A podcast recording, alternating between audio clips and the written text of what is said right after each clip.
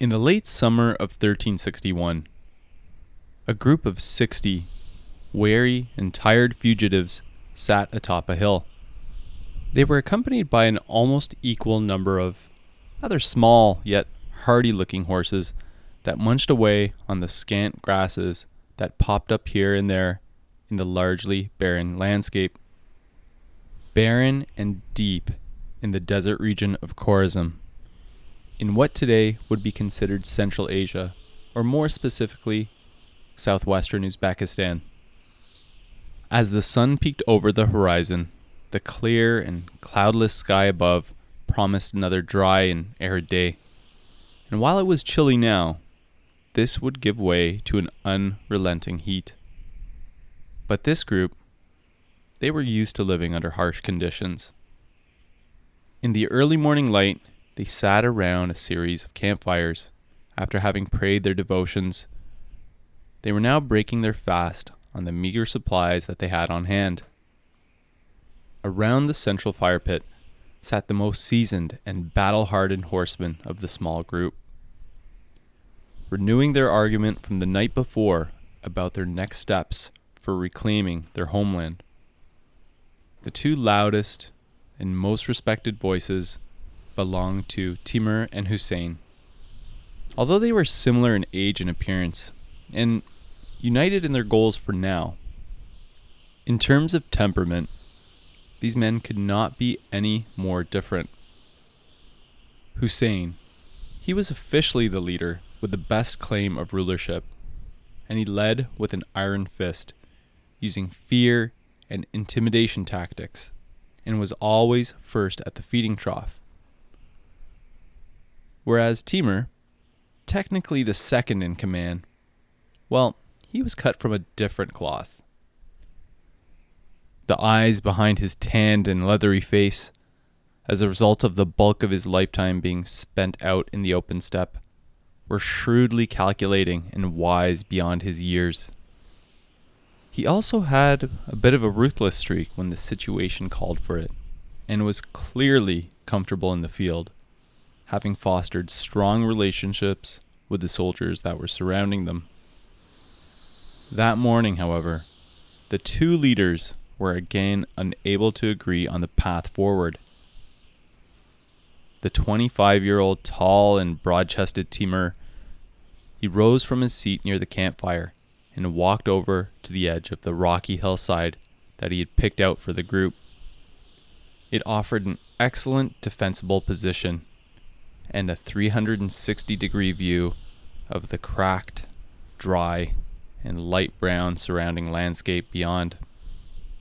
He snorted with disdain and shook his head. Fugitives, he thought with irony, a newly minted label given by the Mughal Khan that now occupied his homeland of Transoxiana. Despite the discomfort that was apparent among the group, about the future implications of such a label. If Timur felt this, he showed no signs to those around him. He was calm. Under the surface, however, his mind aflame, working through options, scenarios, and potential outcomes. During his lifetime thus far, he had navigated so many difficult challenges already. And although there had been some missteps, he was determined to learn from them and figure out a way to climb out of the figurative hole that they now found themselves in.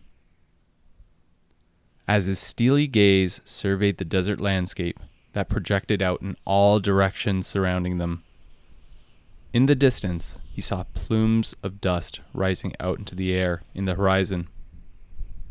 Timur sprang into action and roared out commands to the group to ready themselves for battle and in moments was ready himself, sitting astride his horse, composite bow out in hand, awaiting the enemy's arrival. As the Mughal Khanate's horsemen came into view, Timur estimated that they would be outnumbered roughly 10 to 1. And now, surrounded on the hill with no place to escape, the situation was dire. But if Timur felt this, he showed no signs to those around him.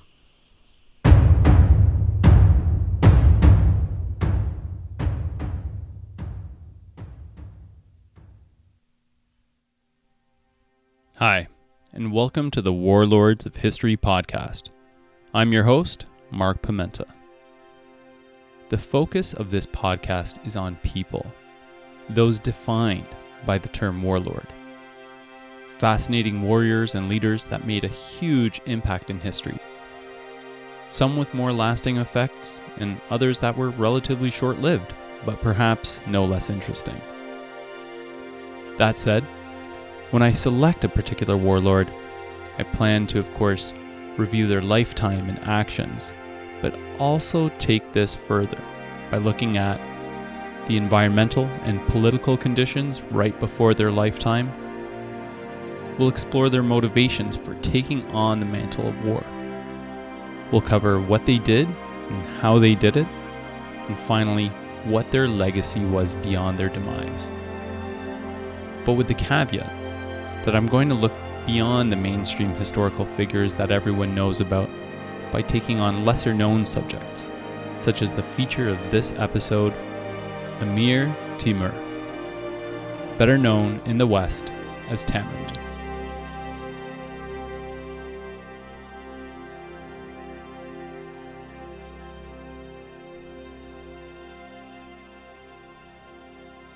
I'm always really quite amazed of how few people know about Timur. It's probably due to his notoriety being somewhat eclipsed as a result of Genghis Khan, the Great Khan, and his illustrious achievements, who had died about a hundred years before Timur's birth. He's known historically by various names, including Timur the Lame, Timur Lang, and Tamerlane. These are really just disambiguations of his name due to the crippling injuries that he had sustained in his youth. He also embodied a number of monikers beyond his name that evolved throughout his lifetime. Labels such as brigand, turncloak, fugitive, prisoner, emir, meaning general. And then we get to some pretty lofty titles Sword of Islam, last great conqueror of the Eurasian steppe, lending to this notion that his was a life with many, many facets. His name, Timur, means iron in the ancestral language of his homeland, a region called Transoxiana, centered in the modern day city of Samarkand in Uzbekistan quite fitting given the physical demands and harsh realities of life out in the open steppe. Summers being extremely hot and dry, while winters are excessively cold and unhospitable. Sweeping grasslands that are largely unable to sustain any meaningful farming activities, and that are best suited for grazing lands for horses and sheep. Timur was a Turco Mongol or Tatar warrior, arising out of Central Asia, who founded the short lived Timurid Empire. When he started out, he hadn't been bestowed with a massive empire of riches. He rose out of relative obscurity with limited resources and influence to actually carve out an immensely impressive empire. He's regarded to be one of the greatest military leaders and tacticians in history. And he was also rather opportunistic using things like his Islamic faith, Mongol heritage, strategic marriages, and ancestry in varying degrees, in varying capacities, to justify his position, his attacks, and his conquests. He was rather adept at using tools like psychological warfare, a rather impressive intelligence and spy network, and strategic brilliance to read and exploit fluid political situations along with sheer strength of arms to achieve spectacular results. But there was also a notable dark side, wherein he held no reservations at all about ordering ruthless and ghastly acts, such as heaping mountains of skulls made of vanquished foes, and cementing people alive into walls or towers, employing any means at his disposal to spur cities to submit to his will and discourage rebellion once they were conquered. His conquests allowed him to carve out one of the biggest empires that the world had seen, including modern day Uzbekistan, the Southern Caucasus, Iran, Iraq, Afghanistan, much of Central Asia, as well as parts of contemporary India, Pakistan, Syria, and Turkey, accounting for an area of roughly 4.4 million square kilometers. His feared armies wreaked havoc and devastation throughout these lands. And during his 68 year lifetime of almost constant warfare and campaigning, this resulted in the death of an estimated 17 million people. An astounding figure, being that this accounted for approximately 5% of the world's population at the time. I have to admit, I struggled to land on exactly where this story should start. Thinking about the environment in which Timur arose and forged his empire. Prior to really understanding and digging into this topic, my inclination was to lean on any information surrounding the Mongols and Genghis Khan, and this certainly played a role in the story that we'll be covering here today. But I came to realize that there is much, much more than that. All I had in mind was the notion of nomadic steppe dwellers that subscribe to shamanism surrounding nature and the worship of Tengri, the sky god. As I started learning more about Timur, one thing became clear to me right away. You don't come up with a title like Sword of Islam for nothing. Really, that is one lofty title Sword of Islam, bestowed on a religious warrior striking blows against the infidels as a weapon in God's hand. But the interesting thing is, this notion of a warrior destined by God to vanquish infidels was employed, at least in my opinion, in an opportunistic manner, being that much of the campaigning, year upon year, throughout his reign was directed towards fellow Muslim nations. It was one of the many justifications that he used to create a reason for warfare and toppling other empires, thus adding to his own. But he also later used this as a justification for his leadership being that Timur lacked a direct ancestral linkage to Genghis Khan. This was an important, or better yet, essential threshold for being recognized as a ruler of these lands, and a theme that we're going to continually see surfacing throughout Timur's story. What a brilliant PR spin, really. If you can't link your authority through ancestry to Genghis Khan, what better way than linking your authority through God. So, when exactly did Islam arrive in Central Asia? It began in the mid 700s via the Abbasids Caliphate's rolling conquests into Central Asia, stemming out from the Middle East and moving further eastwards, battling the Chinese Tang dynasty for control of the region. This was the prime mechanism through which Islam was introduced, continuing well into the 10th century, wherein cities including Samarkand, Bukhara, and Urgench flourished as centers of Islamic learning, culture, and art. In the 13th century, the Mongol invasion halted the process for about a half century. However, this intervention was not enough to diminish the hold of Islam in the region, although some pockets of shamanism did remain. Following Genghis Khan's forging of the Mongol Eurasian Empire in the late 12th and early 13th centuries, upon his demise, this huge swath of land was divided amongst his sons and grandsons. While each of these territories were quite large in their own right, they were still just pieces of a fragmented empire, with no rulers that had the ability to unify and lead each of these regions, of course, having their own strategic aims, objectives, and struggles. Of course, there are some benefits to a smaller divided empire. Being able to focus efforts in concentrated areas and deal with regional issues. However, This notion of dividing up these lands ultimately resulted in weaker empires. These territories began to further degrade and split due to wars of succession, as the grandchildren of the great Khan disputed and then fell into bloody purges. This was the environment into which Timur was born. Timur was born on April 9, 1336, in Transoxiana, near the region of Kesh in modern day Uzbekistan, around 80 kilometers south of Samarkand, within the territory of what was then known as the Chagatai Khanate.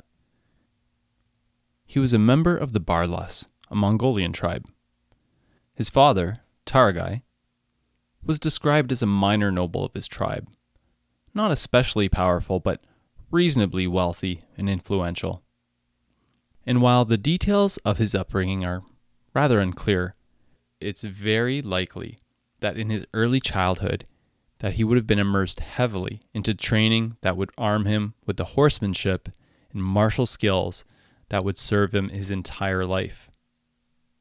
Like all Mongolian children growing up at that time, learning to ride a horse as early as he could walk, and firing that renowned composite bow, hunting animals on the steppe, honing his craft. His early years would have also involved a thorough indoctrination into the Islamic religion. And although he was illiterate, he was reportedly rather clever and clearly understood and internalized the tenets of the faith. Not to mention that he was also an avid player of a Mongolian chess like game, and he actually spoke several languages. As I mentioned earlier, Despite his reasonably wealthy family, life on the unrelenting steppe was a harsh existence. At some point in his early teens, Timur started showing emerging signs of natural leadership and bravery. He led a small band of followers that were actively raiding merchants, travelers, and other tribes for goods, especially animals such as sheep, horses, and cattle to augment his and his family's flocks and overall wealth. He grew up in an area called Kesh. Kesh was only a relatively short ride away from Samarkand, a city that was essentially a fixture on the famed Silk Road. This, of course, regularly offered up attractive targets to increase one's wealth by pilfering those traveling merchants. By the time Timur was about 19 years old, his first two sons were born. Jahangir, his eldest, followed shortly afterwards by Omar Sheikh. Through his family's holdings and his raiding activities, his family had amassed a great deal of wealth, raising their station and attracting the attention of the de facto ruler of the Chagatai Khanate, Amir Kazaghan, who would have certainly been aware of Timur's growing martial prowess. Kazaghan was a leader of the powerful Karaunis tribe, a Mongol people who had settled in northern Afghanistan. Roughly 10 years prior, he invaded Transoxiana, killing and deposing the ruling Chagatai Khan. Due to his lineage, he was unable to install himself as Khan. So, he made sure to set up a puppet Khan, with Kazaghan in the background holding the strings. A practice that Timur himself took notes on and would employ into the future.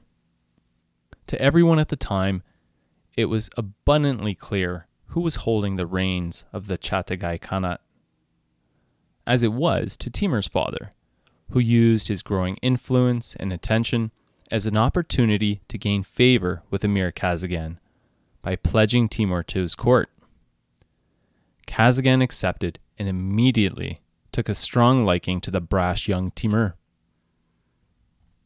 Shortly after accepting Timur into his service, a disturbance to the southwest of Transoxiana arose, in the form of a raiding party from neighboring Khorasan, which is in modern day northeastern Iran, that had invaded the region for plunder. This was the perfect opportunity for Kazaghan to test out his new charge, being that this was exactly the type of activity that Timur was familiar with. Kazaghan gave Timur his first command, ordering him to stop the marauding force of invaders. Timur gathered his warriors and pursued with haste, and is quickly able to catch up with this invading force, being that they were slowed and weighed down with plunder. Demonstrating his keen eye and ability to identify the ideal battleground, Timur organized an ambush and laid in wait.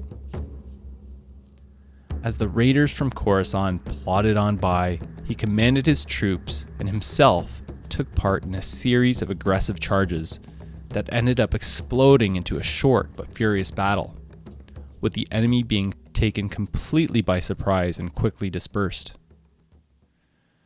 Timur returned to Kazaghan and was received as a hero, to such a degree that the emir opened his arms and his family to him, marrying him off to one of his granddaughters. In the spring of the following year, Kazaghan was looking to exact retribution on Khorasan for the raids from the previous year that Timur had mopped up. He sent an envoy to the city of Herat, known as the Pearl of Khorasan, demanding compensation from its ruler, Melik Hussein Guri, for the damages caused, but received no response. Infuriated, Kazaghan ordered his armies to assemble, assigning his rising star and newly minted grandson in law as the initial thrust of the expeditionary force. Timur was given his second command of a thousand horsemen and took to this position with great ambition, also spending time to establish strong bonds with his soldiers. He always made sure that his force was well equipped and well fed. Maintaining high morale was an important agenda item, so he always spent a great deal of time interacting with his men in the field, particularly eating his meals with them, also giving him a good pulse on the concerns and mood of the group. Timur's group formed the advance guard of a much larger army. He would go forward, with Kazaghan falling behind with the bulk of the forces. As Timur made his way to Herat, he persuaded, with the promise of plunder, additional smaller clans and tribes to join his cause. Timur and his commission entered into Khorasan and set up camp in the mountainous region in the vicinity of Herat, showing a clear intent of always retaining favorable grounds for his forces, and taking his time to identify the ideal landscape for the upcoming battle. And then he sat tight, allowing Emir Kazagan's army to catch up. Melik's forces were out in the field before them, drawn up behind a low wall outside the city, seemingly hastily raised up, and with weaknesses that Timur and Kazagan were confident that could be exploited once they moved beyond the fortifications. Kazagan ordered Timur to lead the vanguard and commence the attack. Using the time honored yet completely effective Mongolian tradition of the feigned retreat, skirmishes began, with Timur's forces gently falling further and further back. Emboldening the Khorasan forces to surge forward and move further and further away from their fortifications, but in doing so, becoming increasingly unorganized. As the unorganized Khorasan charge advanced, when they were sufficiently disorganized and chaotic, Timur turned his troops around, triggering Kazagan to commit his forces into the fray, including left and right wings that completely flanked Melik's disorganized army with furious charges. Melik's army was quickly overrun and fell apart, retreating with haste back to their fortifications and the city walls but losing a huge contingent of their forces in the retreat. Timur and Kazaghan, riding the wave of momentum, pressed their initiative and completely overran the fortifications outside of the city. Shortly after, commencing with an attack on the city of Herat itself. The following day, the attack on the city continued, and Melik soon raised the white flag of surrender. Melik agreed to pay a heavy tribute, promised with a delivery in person back to Samarkand in one month's time from then. Kazaghan, with the bulk of the army, then returned back to Samarkand, with Timur and his 1,000 plus horsemen being charged with staying behind to ensure that Melik complied with his promise of surrender and tribute. During this month, though, Timur was not idle and continued to wreak havoc in Khorasan, further weakening any forms of resistance in the area. And, a month afterwards, true to his word, Timur accompanied Melik back to Samarkand, wherein payment as promised was rendered. With Kazaghan now in a firm position of power in Transoxiana, he now started to look outside of his territory for opportunities for conquest, eyeing the kingdom of Khorazm to the northwest of the Chagatai lands, and initially looking to his grandson in law to lead the charge. However, Timur had some other ideas. He was aware that this was going to be a very difficult endeavor. The Khorazm people were in possession of strong fortifications, and they had a sizable army too. Unlike the previous instances, instead of jumping headlong into the breach, he started to concoct a plan, a propaganda spin, if you will, that emphasized that the kingdom of Khorazm was ripe for conquest and that it would be a relatively easy endeavor. This is because he wanted someone else to be charged with the initial foray into Khorazm, scheming that he would go in afterwards to help mop up and use his army to take over the war weary kingdom.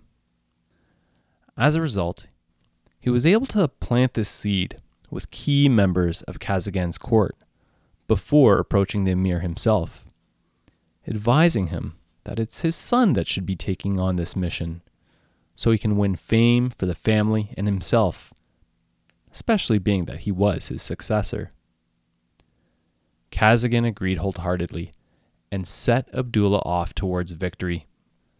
The problem is, Abdullah was relatively inexperienced in facing a prepared and dug in foe, and evidently this was too much for Abdullah and he was unable to make hardly any headway at all. And in fact, soon found himself and his army in a very tenuous situation. Far into enemy territory, depleted and tired, and surrounded, unable to march back. As planned, Kazaghan shortly thereafter called upon Timur to help his son and salvage the dire situation. At the head of a large force, Timur rode into Khorazm. However, he couldn't engage them to meet in for a pitched battle. And he didn't want to try his hand at storming all these strongholds, because that's essentially what did Abdullah in. Instead, opting to make overtures to the nomadic chiefs in the area, convincing them to join the cause. He then used these united tribes as a bargaining tool, having the most influential meet with the governors of the forts and convince them to give up, which they did, one by one, resulting in an impressive takeover that was relatively bloodless, a masterstroke of diplomacy that led to the reining in of Khorazm. Timur and Abdullah returned to Samarkand victorious, but it was clear to all exactly who had owned the victory. Things were really looking good for Timur at this point, and he was becoming a notable force in his own right. He was admired and awarded for his bravery and skill at arms, and most importantly, he had the favor of the ruling emir, which was the key ticket allowing him to increase his wealth and station in life. A couple of months later, however, Timur's world came crashing down around him. As Emir Kazagan, Timur's benefactor, was assassinated while out on a hunt. Assassinated by another prominent noble of the Karunas tribe, who had been deeply offended for being denied a prominent military position. In 1359, following Kazagan's death, the Chagatai Khanate was a fragmented mess of alliances and claimants to power. Tribes making and breaking alliances, all in view of occupying the seat of authority that Kazagan once held. Kazagan's son, the poor and misled Abdullah, had been found to be lacking in leadership qualities. As soon as he attempted to claim his father's seat, he was quickly cast aside by the three most powerful tribal chiefs in Transoxiana. These included Haji Beg of the Barlas, the same tribe that Timur belonged to, Bayan Selduz of the Ulus, and Bayezid of the Jalir. These three men decided to work together and formed a triumvirate of sorts. Timur, for the time being, smartly recognized and submitted to Haji Beg's leadership being in no position of strength or influence to attempt a play for the leadership of the tribe. It was around this time that his father, Taragai, passed away. Timur wasn't in a position to play the political game for the time being, so he busied himself with his family's estate and lands in Kesh. A couple of months into this little reprieve, a grandson of Kazagan, Hussein wrote a letter to Timur requesting his assistance. He was seeking the inheritance of his grandfather, meaning that he was essentially canvassing for allies to help him take over the Chagatai Khanate. Hussein grasped at anything he could possibly think of to convince Timur to help him, also emphasizing the importance of family duty, being that they were essentially now related with one of Timur's wives also being Hussein's sister. Timur had some concerns, though, and there were three big tribes already at the helm, really, in the region. Timur already had a high enough profile as it was, but the main difference being, at least at this point, is he didn't have the military strength to back up that profile, and certainly not to take on the big three so he didn't want to get into their crosshairs. On the other hand, in Hussein, he also saw a potential ally that could really play an important future role in helping him regain his important position. For now, Timur supported him and helped Hussein instead take over the city of Balkh and its surrounding territory in modern day northwestern Afghanistan helping him to gain a foothold in the region and act as a starting point for this rightful heir to claim his grandfather's seat. This arrangement would at least give Timur a significant role in the Chagatai Khanate instead of being reduced to the periphery or killed outright by the big three that must have at least seen him to some degree as a threat, which was quite a smart move. It was close enough to Kesh to be effective as an ally, but not directly in the sphere of influence of the big three that now controlled the entire region of the Chagatai Khanate. And evidently, a strong friendship was established between the two men, along with a future commitment to help each other with their long term goals. Following this event, Haji Beg issued out an urgent command that Timur return back to Kesh, to which he wisely complied with being that there was an external threat facing their homeland. With Kazagan's death and the disputes that followed regarding the leadership within the region, this regime change presented the perfect opportunity for an invasion from the outside. Cue the entry of Tugulu Timur, the Mughal Khan and descendant of the great Genghis Khan. As a side note, Going forward, I'll just refer to him as Tugulu to avoid any confusion. Mughalistan, also known as the Mughal Khanate, was just east of the Chagatai lands, an area of the world that today includes parts of Kazakhstan, Kyrgyzstan, and parts of northwest China. Tugulu judged that he would face little resistance in Transoxiana and invaded in March 1360.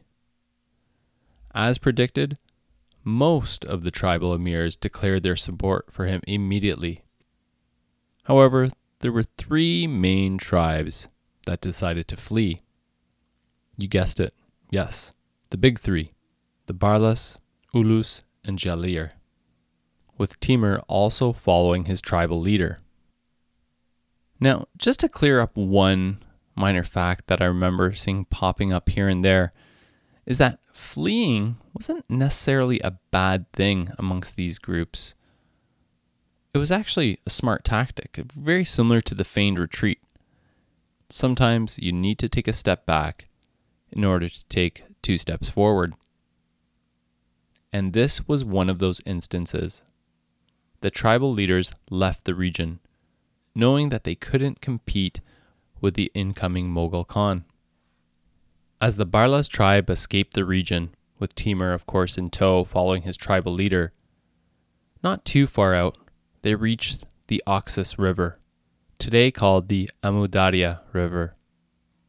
Timur asked for an audience with Haji Beg and asked permission to return to Kesh so that he could maintain order within the Barlas region and at least attempt to negotiate a peaceable solution with Tugulu. At least, this is the rationale he proposed to Haji Beg, with his true intentions clearly being something else. Because here was Timur at his absolute best, playing mind games, and again demonstrating his opportunistic approach. An early showing of his excellent assessment of timing. And he instead ended up pledging his loyalty to the Mughal Khan. Timur obviously had a strong following and prominent standings within the Barlas tribe, but he was also known among several members of the Mughal elite, which resulted in Tugulu appointing him as ruler of the Barlas region on behalf of the Mughals. This was a risky yet shrewd calculation by Timur, changing his loyalties and offering his services up to the Mughals to keep the region in check from any potential warring or uprising against the invaders. In the meantime, after having despoiled the region of plunder and establishing a homegrown ally to rule the region on their behalf via Timur, the Mughals abandoned the region and headed back to Moghulistan. However, without the strength of Tugulu's forces around, Timur began looking to drum up support, knowing that the three powerful tribal leaders, Haji Beg, Selduz, and Bayezid, would use this opportunity to reassert their hold on the region. Timur was able to obtain the support of some of the smaller to mid level tribes in the region, some of these being hostile to the Big Three. However, he knew that this would not be enough to stop the triumvirate.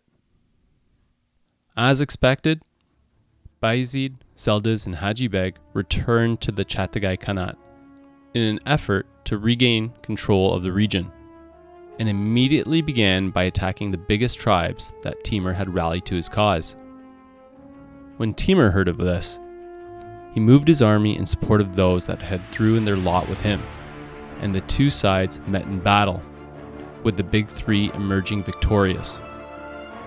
Worse still, any support within the Barlas tribe that Timur had drummed up as the leader melted away with mass defections, and the reassertion of Haji Beg as the tribal chief.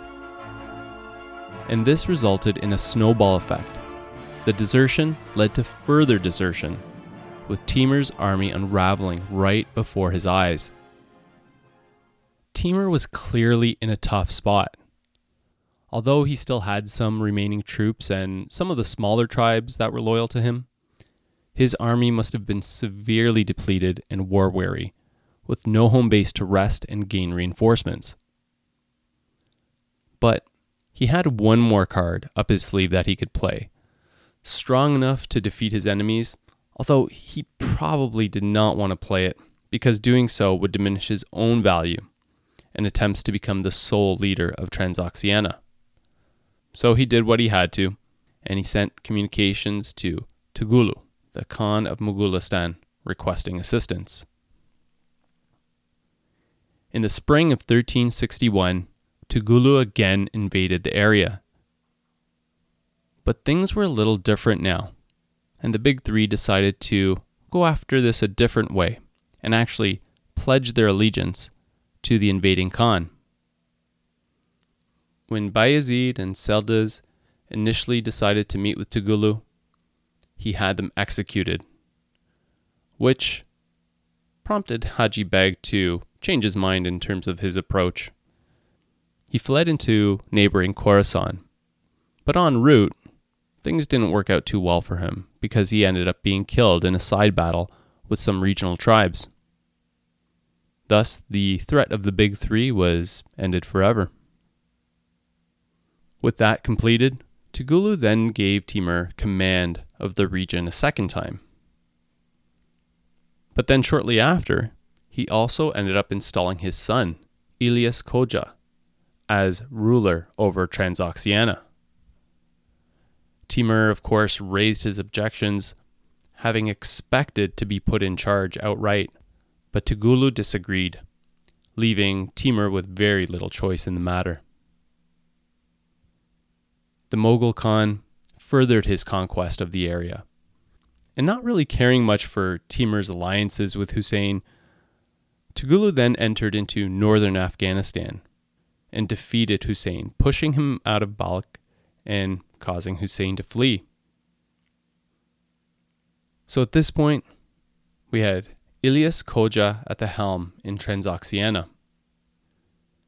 In addition to that, the occupying Moghulistan forces were regularly and ruthlessly laying waste to the region, attempting to squeeze as much plunder out of the region as possible.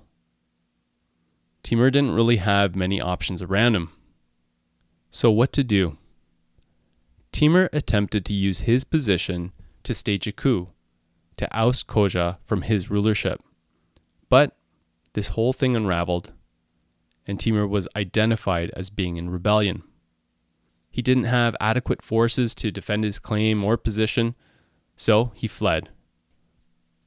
Timur and his small group of followers were fugitives and on the run, and managed to make it into neighboring Khorazm. While on the run in the deserts of Khorazm, evading the Moguls, Timur learned that Hussein was also in the run, his brother in law, and former brother in arms, and was eventually able to make contact with Hussein. Timur and Hussein were reunited in Khorazm. They reaffirmed and reestablished their alliance and started talking about how they were going to take back the region. Now, it would have almost certainly been a death sentence to return directly back to Transoxiana. The occupying Mughalistan forces were just too big and too strong and at this point, they only had about 60 warriors between them. Thus, bringing us back to the story that we looked at right at the top end of this episode. While situated in Khorazm, Timur and Hussein started deliberating on the sequence of steps that they would take to regain their homeland. While camped out on their defensible hill, they observed a cloud of dust arising into the horizon. Scouts were sent out and came back to inform them that Khoja's forces, almost 1,000 horsemen strong, were coming to mop them up. Timur and Hussein took up a defensive posture and awaited the impending onslaught. The Mughal forces, seeing the small force awaiting them atop the hill, wasted no time and charged headlong into the battle, being that they did outnumber them 10 to 1. Although the battle involved relatively few in number, the affair was monumental and a bloody slog. Charge after charge, arrows being discharged with reckless abandon. The defenders fought with the fury of desperation. By the time evening came on, the attack stopped. Amazingly, the attackers paid dearly for their assaults with their numbers being reduced to approximately 150, whereas the defenders had been whittled down to 12 people. Shortly after this brief pause, Timur and Hussein were able to somehow miraculously ward off one final wave of assault.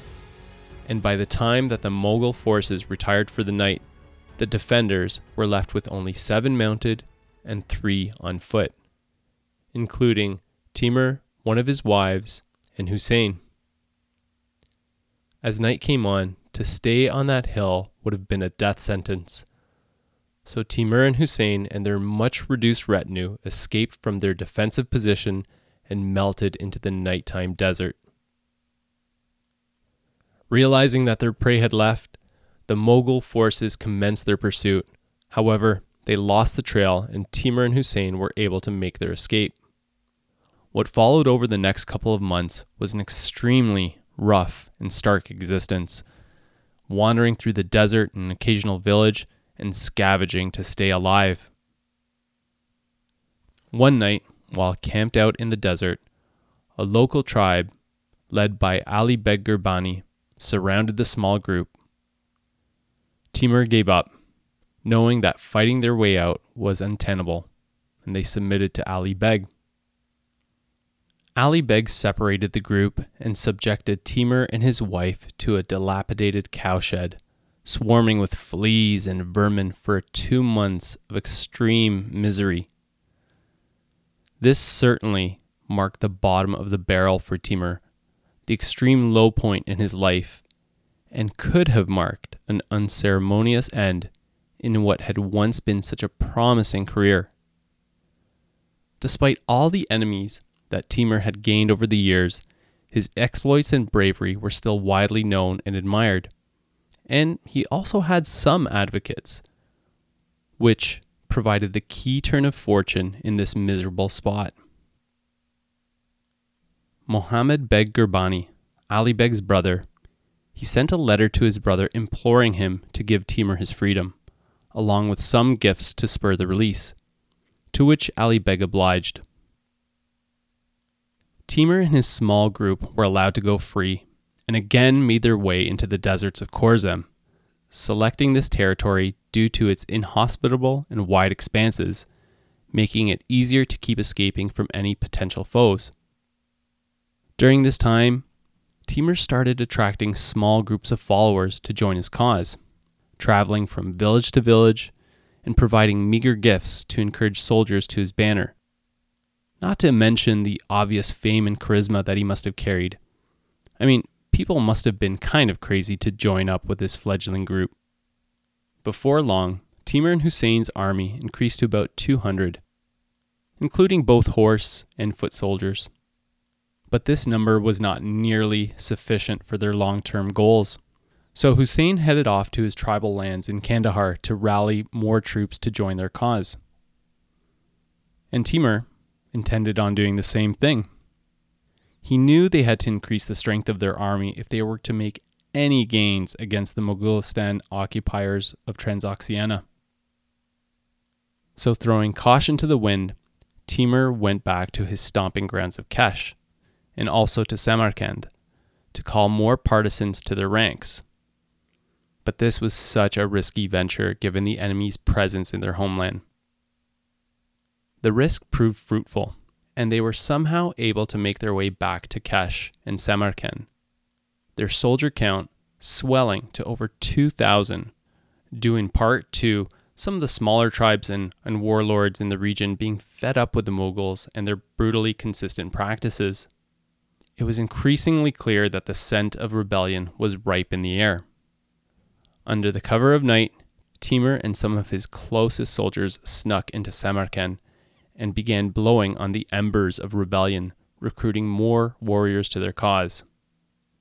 However, these actions also resulted in awareness from the occupiers. But Timur was not ready to strike just yet and left the city with haste, but had managed to supplement his strength.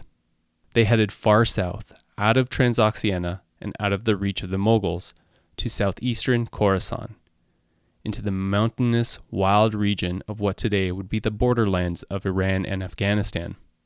Shortly after, Hussein then rejoined with Timur, bringing additional forces in tow. They took up residence in those wildlands and used that time to figure out their next steps.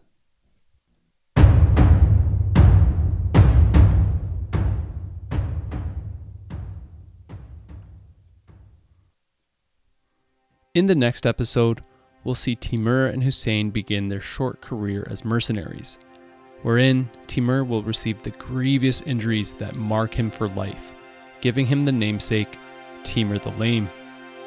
Then, we'll jump to Timur and Hussein's upwards climb, engaging in a series of monumental battles with the occupying Moguls, leading towards the liberation of Transoxiana.